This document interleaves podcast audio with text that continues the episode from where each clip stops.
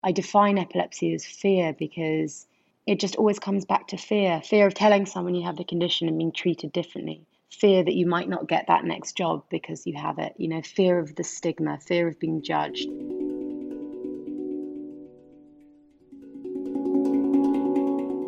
Hello, and welcome to Fear Itself with me, Cressida Bonas. In this podcast, I'll be asking people from all walks of life about fear to find out what it can teach us about ourselves and the world around us. We'll discover how fear limits them, how it motivates them, and how they find the courage to face it head on. But before we begin, I want to tell you about this week's sponsor, Playing with Unicorns, a new weekly live streaming show on startups, entrepreneurship, and venture capital. The show is hosted by Fabrice Grinda, serial entrepreneur and co founder with Jose Marin of FJ Labs. FJ Labs is a hybrid venture fund and startup studio that reflects the entrepreneurial and investing skills of the two co founders. Both Fabrice and Jose started to build their first venture backed startup in 1998. Along their journey, they started investing in other startups as business angels. In 2013, they decided to join forces in a more structured way and started FJ Labs. Since then, FJ has invested more than $300 million in 600 startups with more than 200 successful exits already. The objective of playing with unicorns is not to be mass market, but to help internet entrepreneurs understand how to build scalable venture backed startups. Playing with Unicorns is streamed every Thursday at 12 pm EST on LinkedIn, Facebook, YouTube, Twitter, and Twitch. It is fantastic, and I have learnt so much from listening to this show. My guest today is Chelsea Leyland, a British DJ now based in Brooklyn, New York. Chelsea uses her platform to advocate for the destigmatization of both epilepsy and medical cannabis, and tackles both issues in her soon to be released documentary, Separating the Strains. Chelsea has been battling epilepsy since her early teens, but the true inspiration for her activism is her sister Tamsin, whose epilepsy is much more severe. In this episode, Chelsea tells us about one of the most frightening seizures she's ever experienced. She explains how medical cannabis has allowed her to take back control of her life, and she explores the beautiful side of suffering. As someone who has many sisters, I was so moved when I first heard her story, which at its core is about the power of sisterhood. I began by asking her what it was like growing up.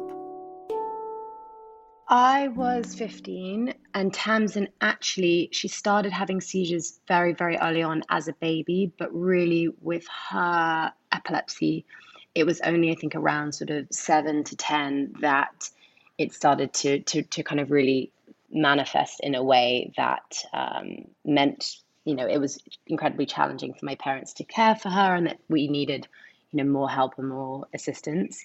Um, and I think at that age was when Tamsin went off to, uh, you know, a school that uh, was for children with special needs.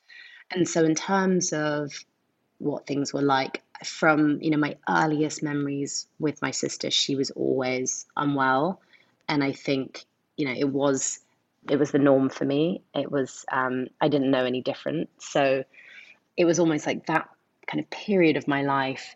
I don't remember, you know, when I'm talking kind of early years, I don't remember thinking this is really challenging because I was so little. So, you know, I have early memories when I think of Tamsin's health of calling the ambulance for my parents numerous times. You know, my sister would be having kind of back to back seizures, which which is known as status epilepticus, where you know you can't, there's no break between the seizures, and that can be incredibly dangerous. And I just remember, you know, my parents asking me to call the ambulance, or there are times when I would wake up in the morning and I would look, you know, in her room, which was next door to mine, and she wouldn't be there, and I would just know that the ambulance had come in the night. And this was just something that happened, you know, very frequently so much so that I can, you know, I, I have positive memories as well of the Jamaican nurses braiding my hair when we were in hospital because um, we spent so much time at St George's Hospital in South London, um, you know, in the intensive care unit because my sister was always there, you know, and I remember getting so excited about getting a hospital bracelet. And like, it's funny how we, you know, when we're little, I think we almost don't really have the capacity to sort of think about how challenging it is because we just don't know any different. We have nothing to really compare it to. And I remember being sad when she went, you know, when she went away to school. And, and when was that moment when it did become challenging and you did you it was suddenly a real real struggle and you realized what actually what what, what was happening i think it was probably at the time that she went away where i felt you know there was kind of this this sort of gaping hole where she was in the family. And you know there was always because it was so challenging there was a lot of you know there was a lot of drama that it came with. And so to suddenly not have that i think was was tough because I just knew I think my first kind of feeling was that I just knew that I wanted I wanted a healthy sibling, you know, and I I, I started to see friends that had these relationships that I didn't have. And I, I remember asking my mum and begging my mum to have another child, you know, and I, I can remember that so clearly. And I, I couldn't understand why my mum wouldn't do that for me and I my my poor mother was just you know I'm too old I'm too old like you know and also she had had such a challenging time so I think you know already for her to have me was was was very very brave of her because I think doctors said that there was a chance that she would have you know another child that could potentially be um, at risk too but you know she decided to to go ahead nonetheless and I think I, again, it's kind of hard when you look back on these memories because I, I now can look back on specific memories and think, well, that perhaps wasn't, you know, the healthiest thing for a child to go through in terms of what we were dealing with. But at the time, you know, I don't remember thinking it was challenging. It's really only in hindsight, like, you know, my sister having to help my, my parents use you know, diazepam suppositories for my sister, and I was helping them do that when she was going into status epilepticus, and I was only, you know, four or something. And so, you know, that was quite a lot to be exposed to. I was always sort of playing that role as the little helper, which I do think affected me as an adult, but as a child, in a way, it was it was a really beautiful experience, and you know, it was just what was normal for me at that point. I mean, when I think of me and my sisters, I for me, they, I mean, I am the youngest, but they really take on the role of not only being a sister, but also as a best friend and also sometimes mothers, you know, they take on that, that maternal role with me. And I was wondering with you, did you feel this, did you feel at all like a sense of responsibility? Definitely. You asked me sort of about the moment that things became kind of challenging. And I, I think there was a moment where I outgrew her. And that was quite strange. And I think that's the time where that sense of responsibility really kicked in, where I looked younger than her physically. You know, my shell was was younger than her, but I was kind of outgrowing her mentally, and and that was really just because her epilepsy was was becoming increasingly worse, and so her brain damage was becoming increasingly worse, and I sort of stepped into that role of the carer, and probably you know that that did affect me because that happened at a very very young age, and so yeah, so I think I've always felt very protective of mm. her. And just to be clear, she she does have a, she has a more severe form of epilepsy to you, doesn't she? But you still went through seizures when you were younger, but just not quite as bad as what she went through.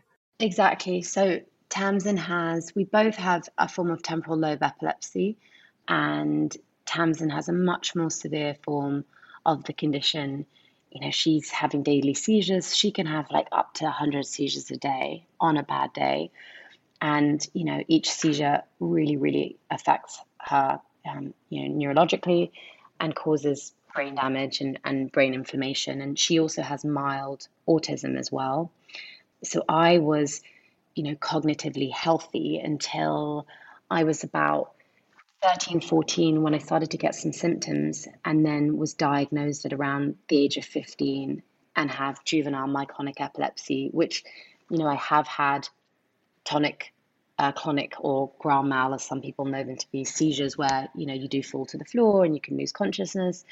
But, you know, in comparison to my sister, it just, it's been very, very mild.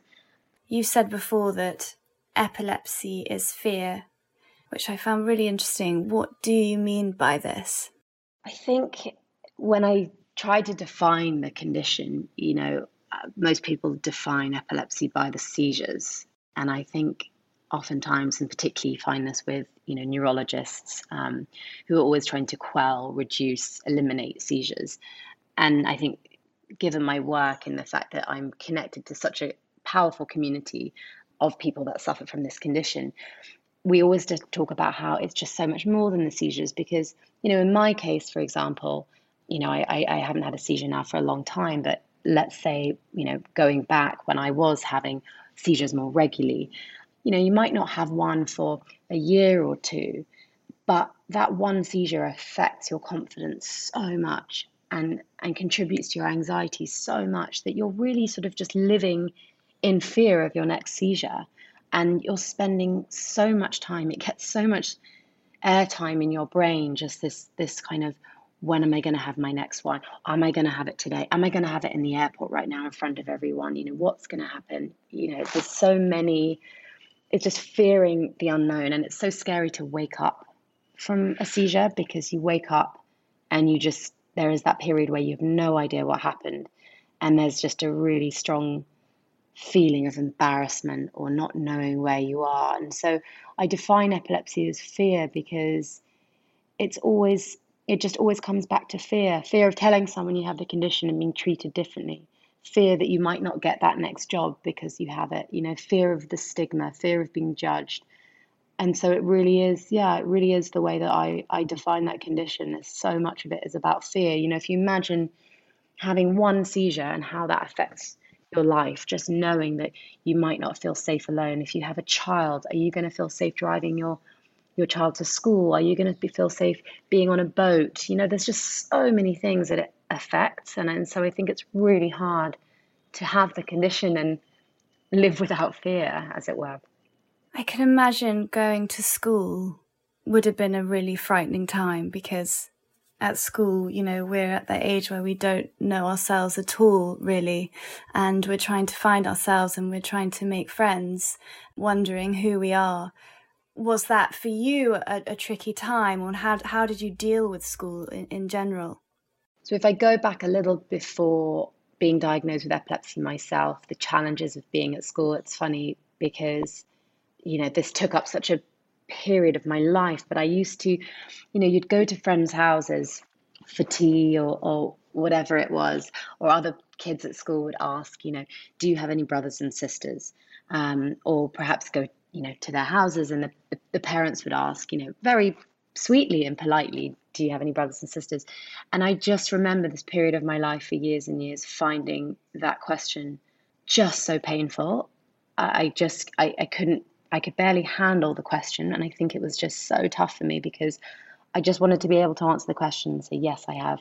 I have a sister, you know, and, and then talk about her and, and, and her sort of normal life. And I, you know, as soon as that question was asked, I, I just used to, you know, recoil. And so that was just, you know, something that I remember about kind of, I guess, sort of primary school time. And then I think when I went off to boarding school, I was I was there for a couple of years before I was diagnosed, but certainly around the time that I was diagnosed, you know, it was such a shock for for my, myself and my family, um, and then just kind of trying to find this new normal living with the condition, and I think being a bit of a rebel, and just wanting to fit in like kids do, and wanting to be, you know, quote unquote normal, as it were, and it was just kind of like everything that you know, I wanted to do as a teen, I felt like I couldn't do anything that involved fun. So it was like staying up all night, drinking with friends, going to music festivals where there were strobe lights,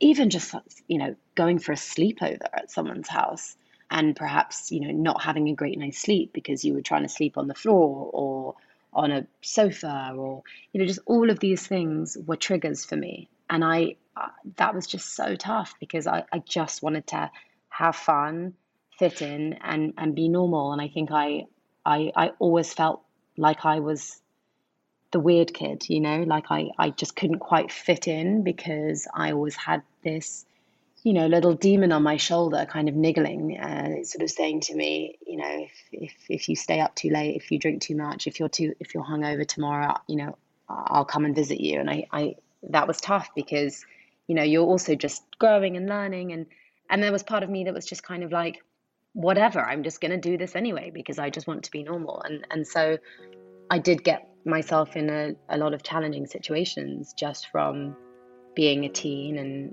you know, doing things that perhaps I shouldn't. Or just, you know, sleep deprivation is a huge trigger for me. So it's, it's tough to get a good night's sleep. It's tough to get eight hours sleep when you're that age and you're you're also trying to have fun.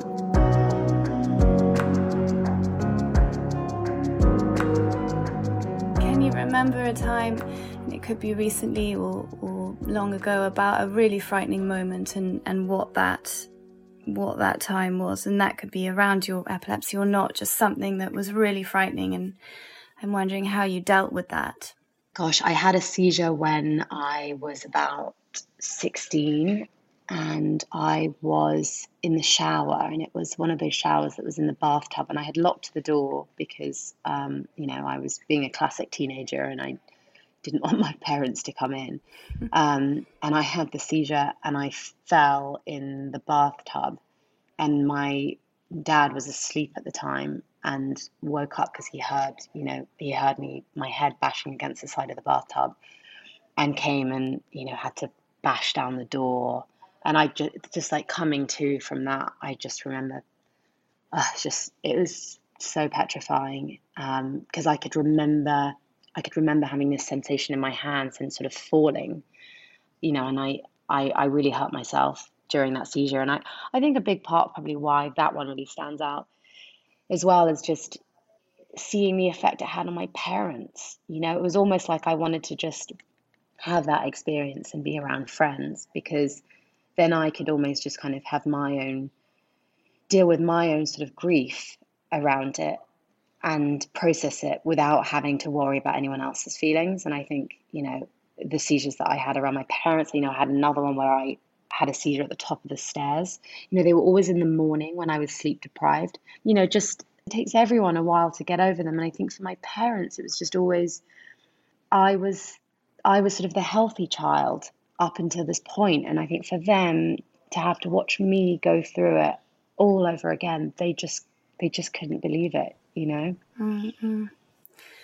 And also, I was just thinking that it, it also must be strange because you know, you have a condition that people can't see, you can't see it. So how can they how can they understand it?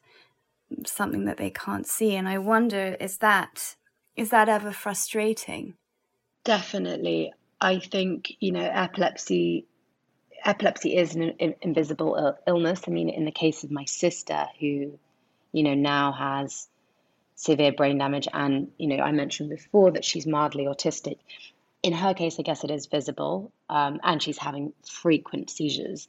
But you would meet her and you would be able to tell that she had special needs. And I think in in my case, you know, and I think of the close group of women that I have around me that also have the condition. You know, I, I've started a, a group I've brought this incredible group of women together, some that have epilepsy and some are mothers of children that have epilepsy, one thing that you know we always discuss is just this real challenge in trying to find that balance of you know you don't really want to tell everyone that you have epilepsy you don't really want to wear it on your sleeve because you're trying to just get on with it and and sort of live a, a, a you know a fairly peaceful and, and normal life but at the same time for your own safety and to make sure that you feel protected, particularly if, if, if you're having a bad day. It is important that you tell people. But I think, you know, I always thought it was a kind of, I, I had this funny moment where I sort of came out, you know, I came out the closet and, and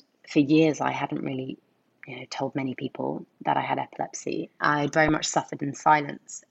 And so that moment where I really, you know, decided to kind of come out and use the platform that I had to to share my journey.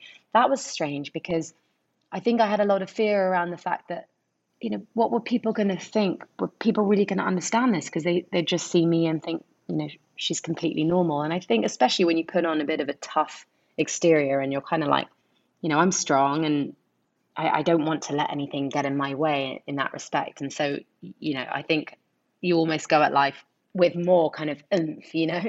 Um, so I, I, think that was a strange moment for me because I, I, I, just didn't really know how it was going to land with people. I think I was like, are, are people going to think that are they not going to believe me or are they going, you know? And then there's times too where I found myself in situations where I have had to share with someone. You know, I have. It's maybe, you know, when I spent the better part of ten years DJing, there were moments where I had been on a long haul flight and I hadn't slept enough, and I you know, it was sort of like the red light goes on and you're like, I'm in the danger zone. I need to tell someone in case something happens.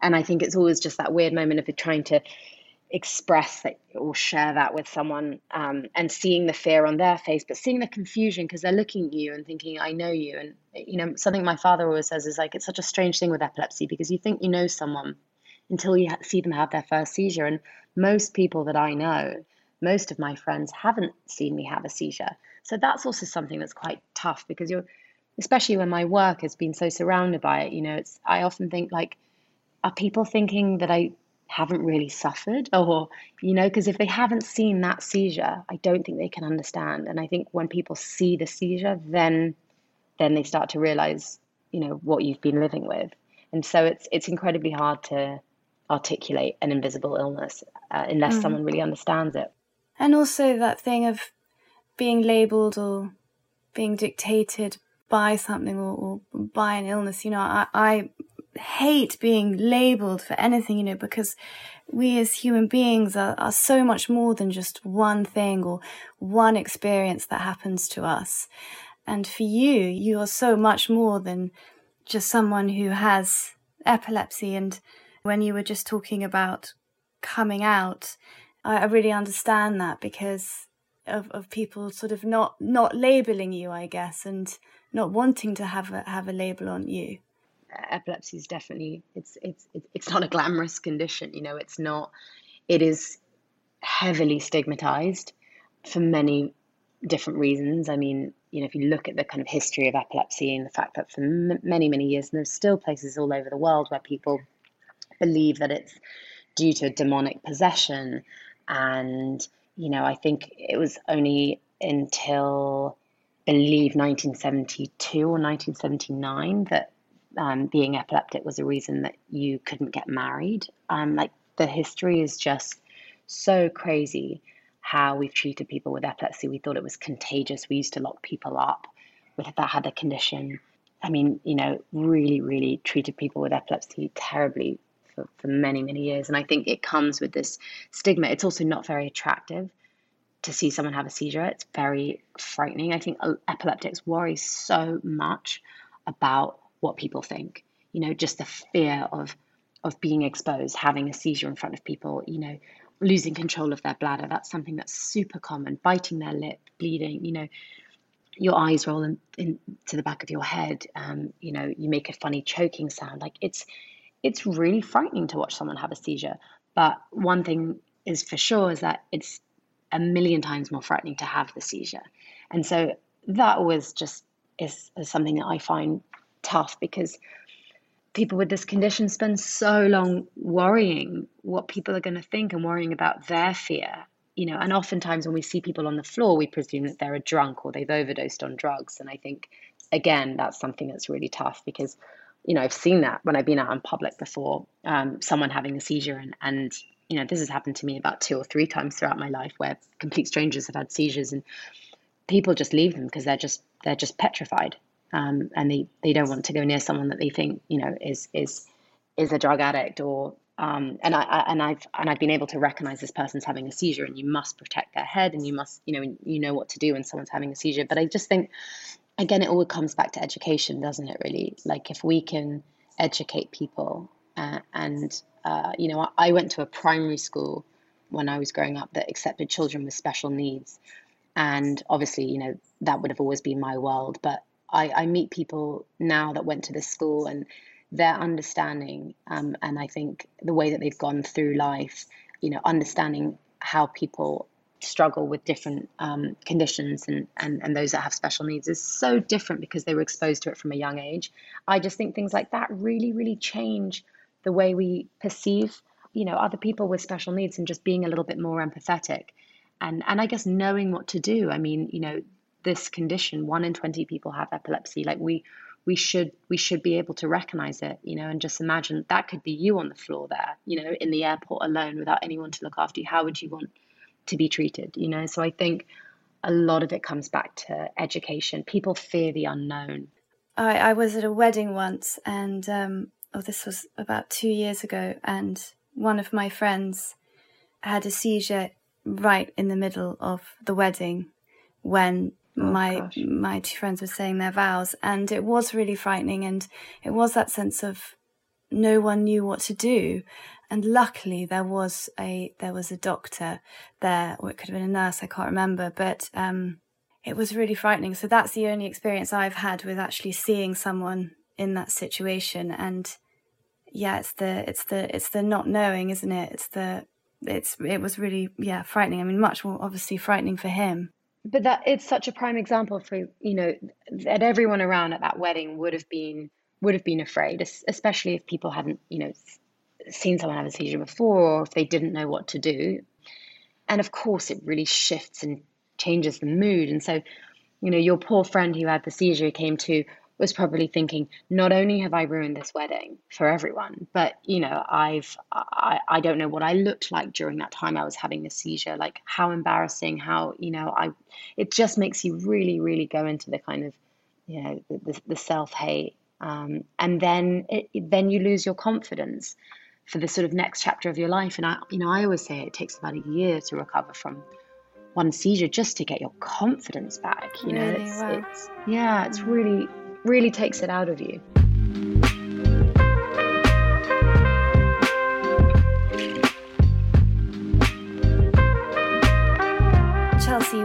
I want to talk about your adult fears, fears because you you we went and became a DJ and for me looking on at that I think you have to have a lot of confidence to do that.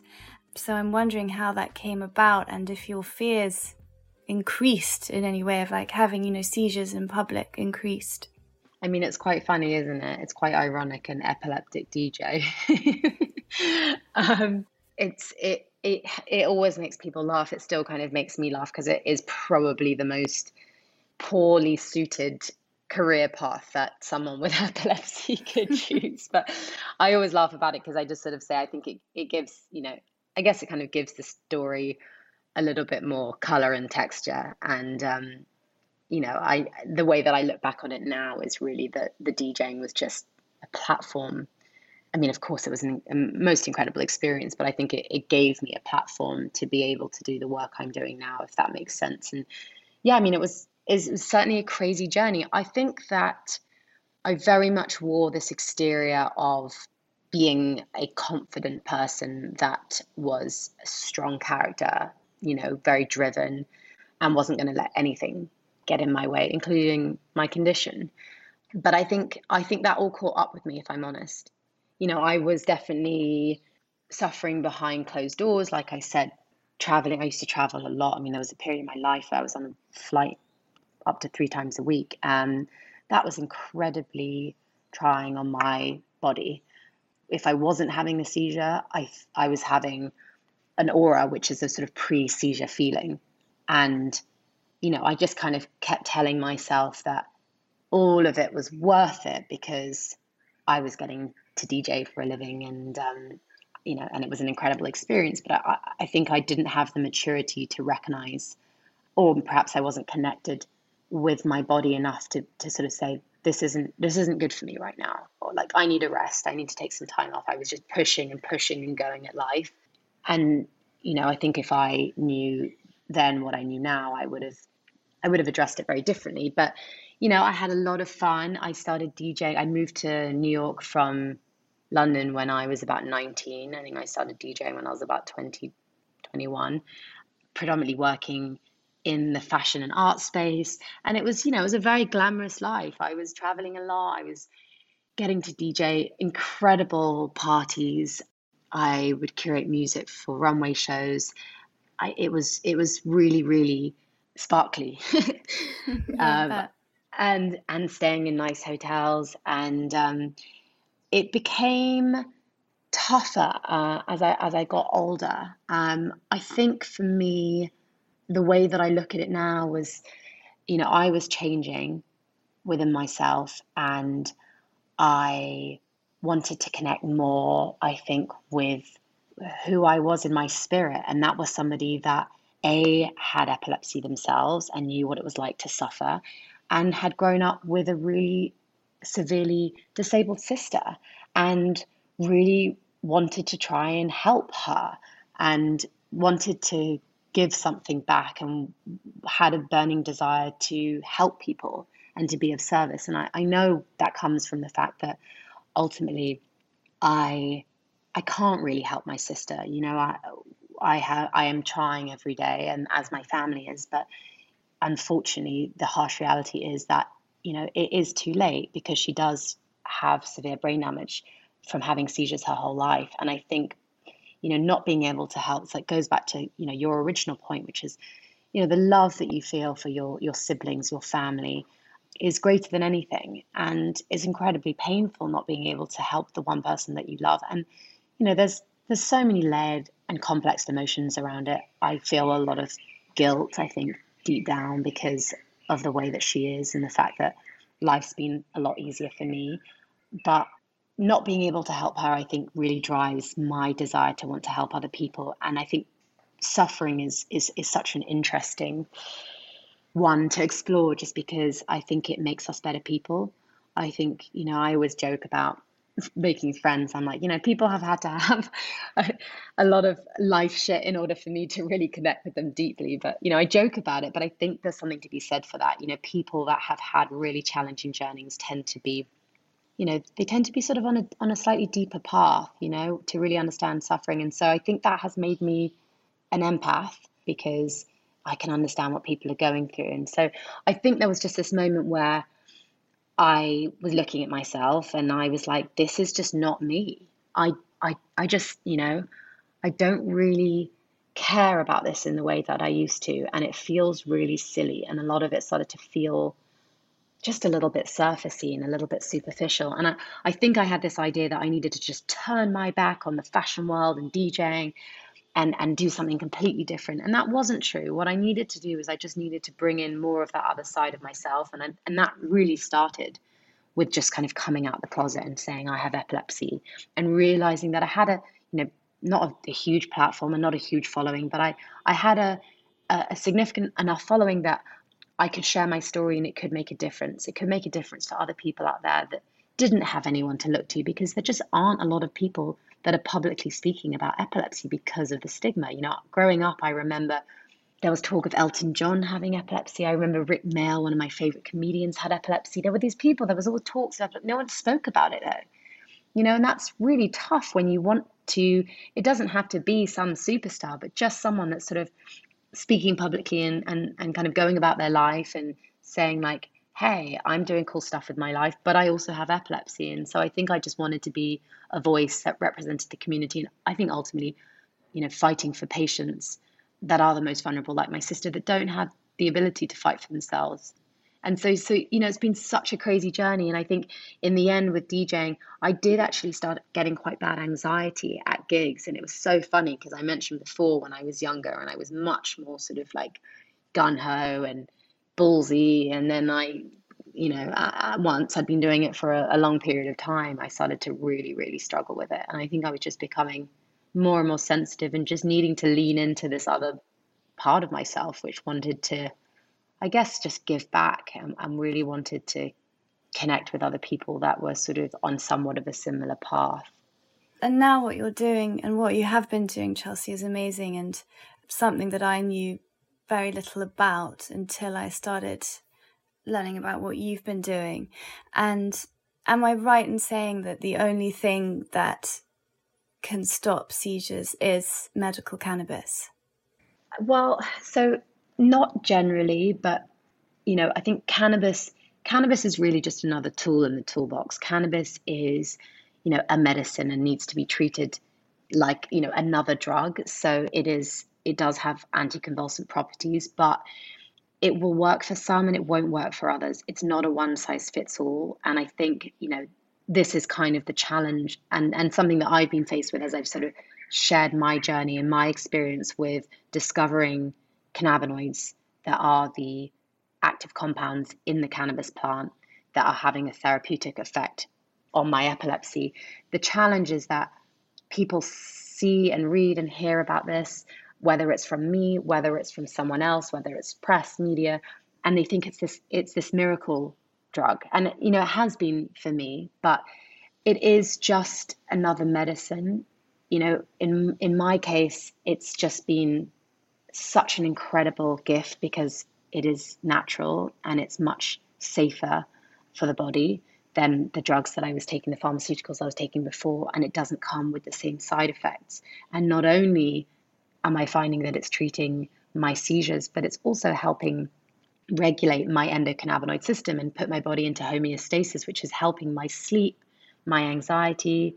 So, you know, I say it's, it's not a miracle drug. It, for cannabis, for me, really has been a real, real miracle. And then in my sister's case, we haven't had the opportunity to try it, which is incredibly frustrating.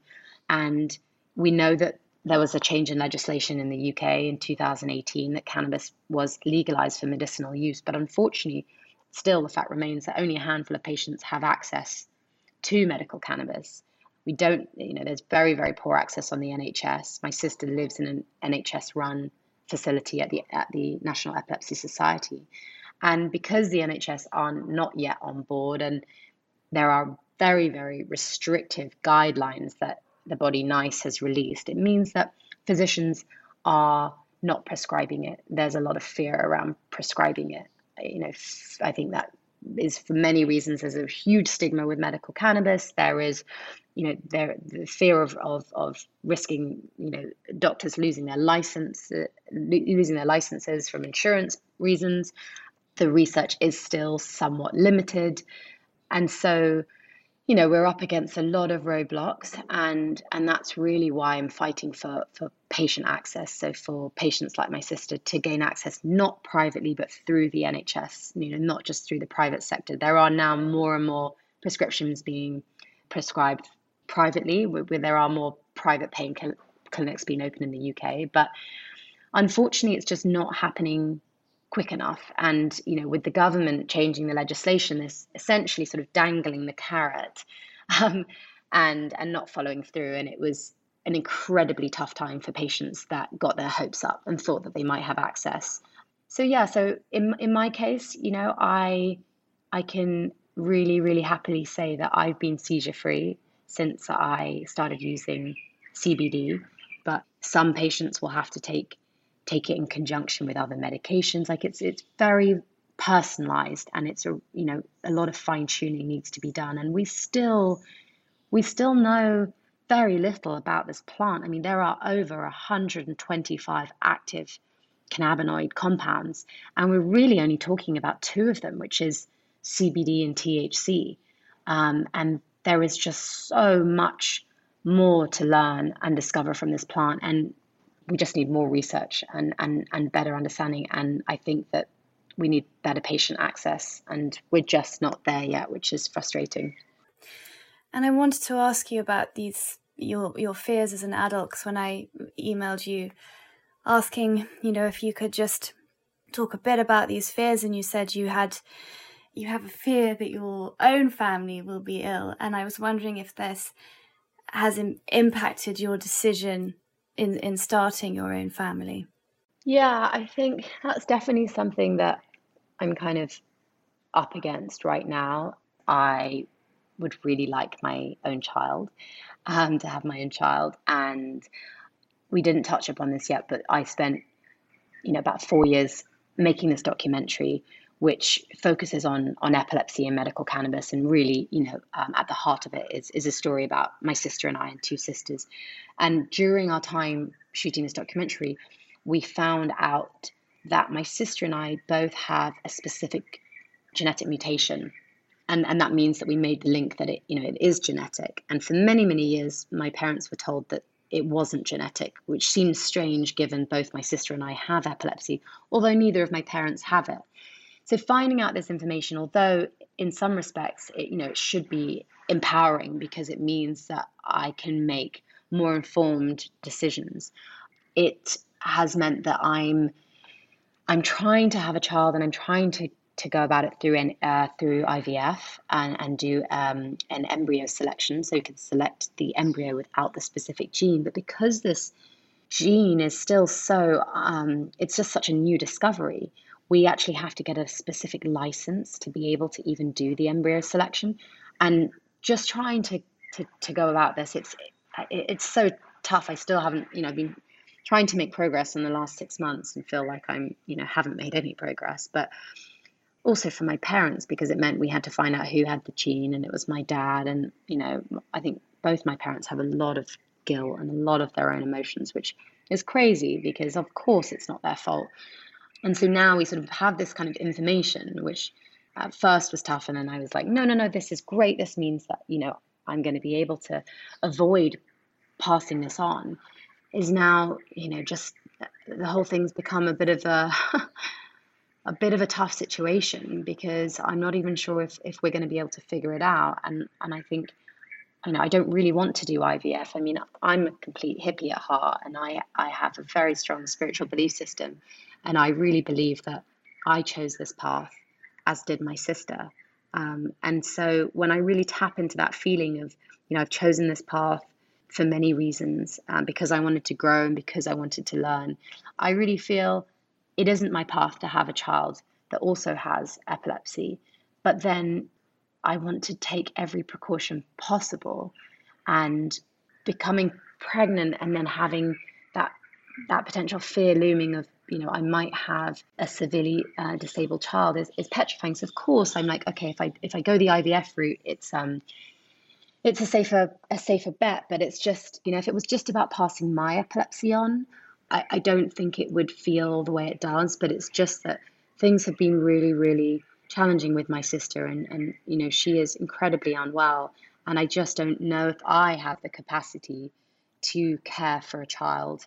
Um, that is as unwell as my sister. It's just one of those, we all know our boundaries. And I think for me, that's very much a feeling of, I just don't think I'd be able to cope. And so I'm trying to do, you know, everything in my power to make sure that doesn't happen. But then, you know, up against all of these different roadblocks, and I just think it's such a hard thing for anyone when you want to have a child and you're, you're you know, you're you're desperate to be a mother, and you just feel like, why are all these barriers in the way? You know, why is this this so challenging? Yeah, I think it's so important that you're speaking out about this as well, Chelsea, and so brave because I think being a woman at the best of times is imperfect and it's messy. And um, especially at the time, you know, I'm that stage in my life as well when all my friends are having children and I want children too. And, and no one really teaches you that stuff, you know, about how actually it can be really hard. It's not easy. It's not, doesn't just happen. So I think it's, um, yeah, amazing that you're, that, that you are speaking out about it and inspiring so many people. And I'm actually wondering how you how you found this courage and self-belief to to stand up and be heard. That's a good question. You know, I think I can remember the first moment where I sort of came out about having epilepsy and I I remember going to the Glamour Awards. It might sound funny, but I went to the, the Glamour Awards in New York a number of years ago. And I remember seeing all these incredible female advocates and activists, really, really inspiring women speak. Um, and I was incredibly moved by, you know, what I heard that evening. And it was like a light bulb switch just went off in my head and i went home that night and i just it was just like this really profound feeling where i just felt like I need to come out about about my epilepsy. And you know, I'm sort of saying that as if I had kind of, you know, I was some sort of big celebrity with like millions of followers, and, and that wasn't the case at all. But I, I, I just knew I had a small platform, and I, I, I knew that I could be using that to do some some good. And it was it was such a healing experience for me. It was like uh, the more that I got involved and advocated for epilepsy and and shared my story the more you know i was healing kind of the inner child within me i think uh, i needed to do that and i needed to kind of combine these two sides of myself Um, and I realized there was just so much that could be done, and the power of vulnerability and sharing. You know, people really, really underestimate that. You know, I, I think a lot of people have this mindset of, well, what can I do, just little me in the world? You know, I can't really make a difference. And and I think, I, I think that is is just incredibly incorrect. We have the power to help so many people and to inspire so many people and it can be as simple as as, as sharing you know your your struggles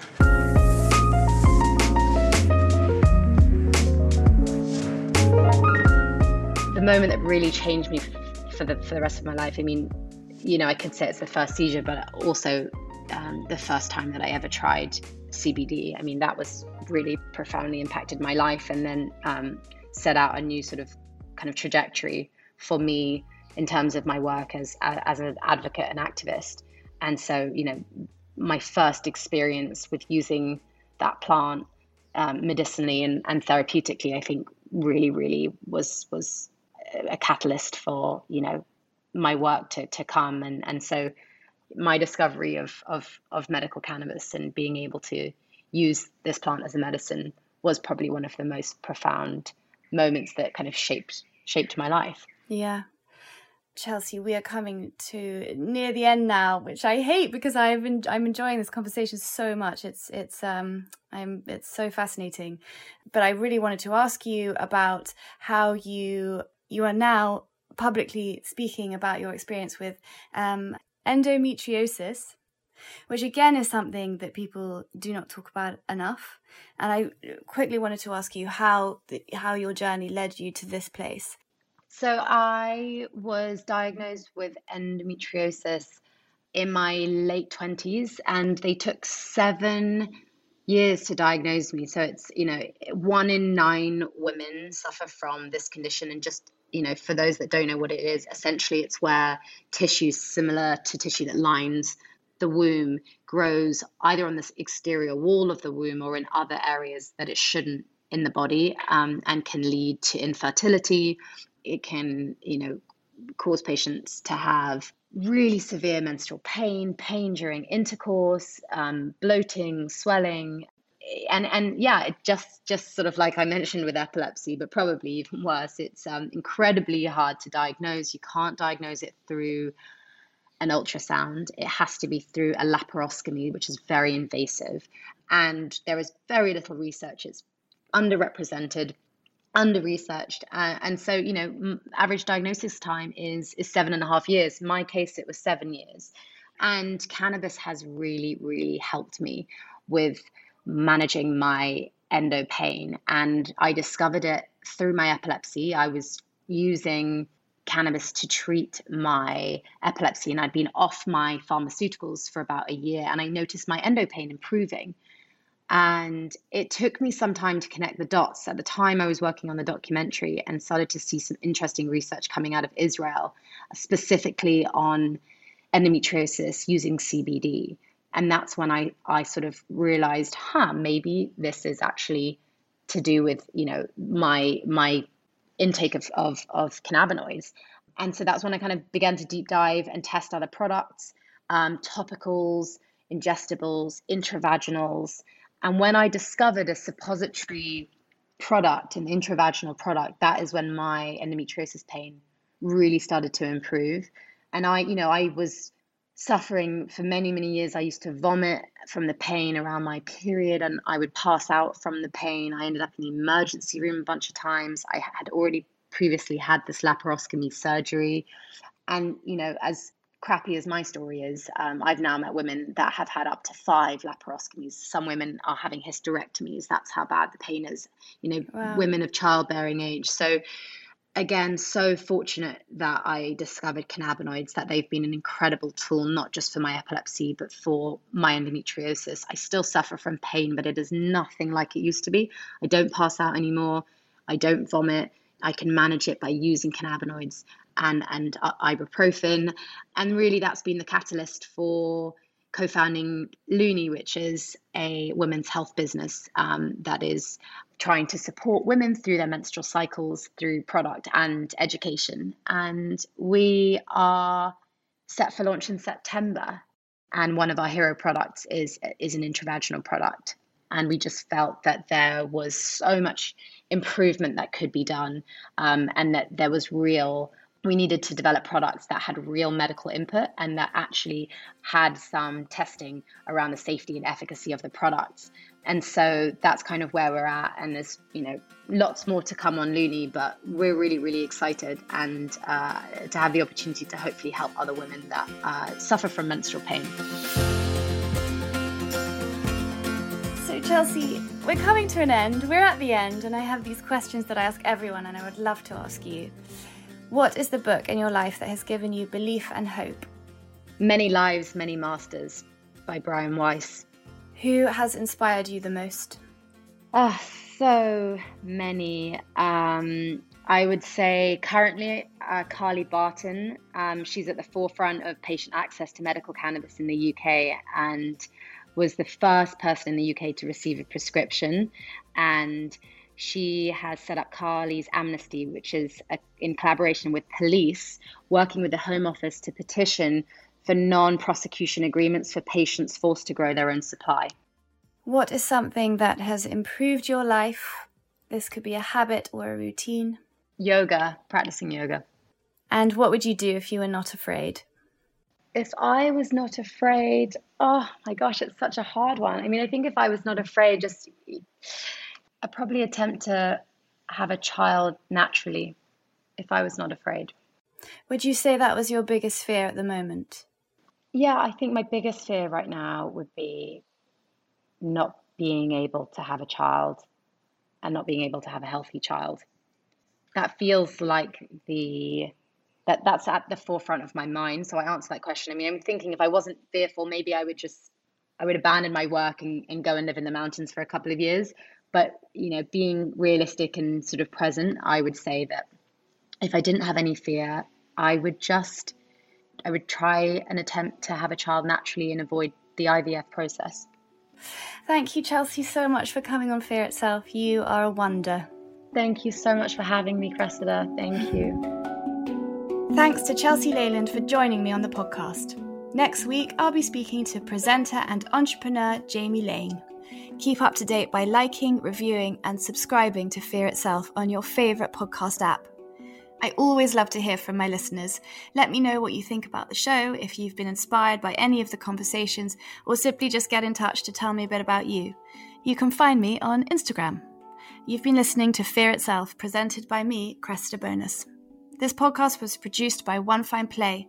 Executive producer is James Bishop. Editorial producer and editor is Ollie Giyu. Additional creative support from Selena Christophodis, Louise Berry, Jessica Williams, Emily Weller, and Connor Foley, with music by Malt Matan. Thanks for listening.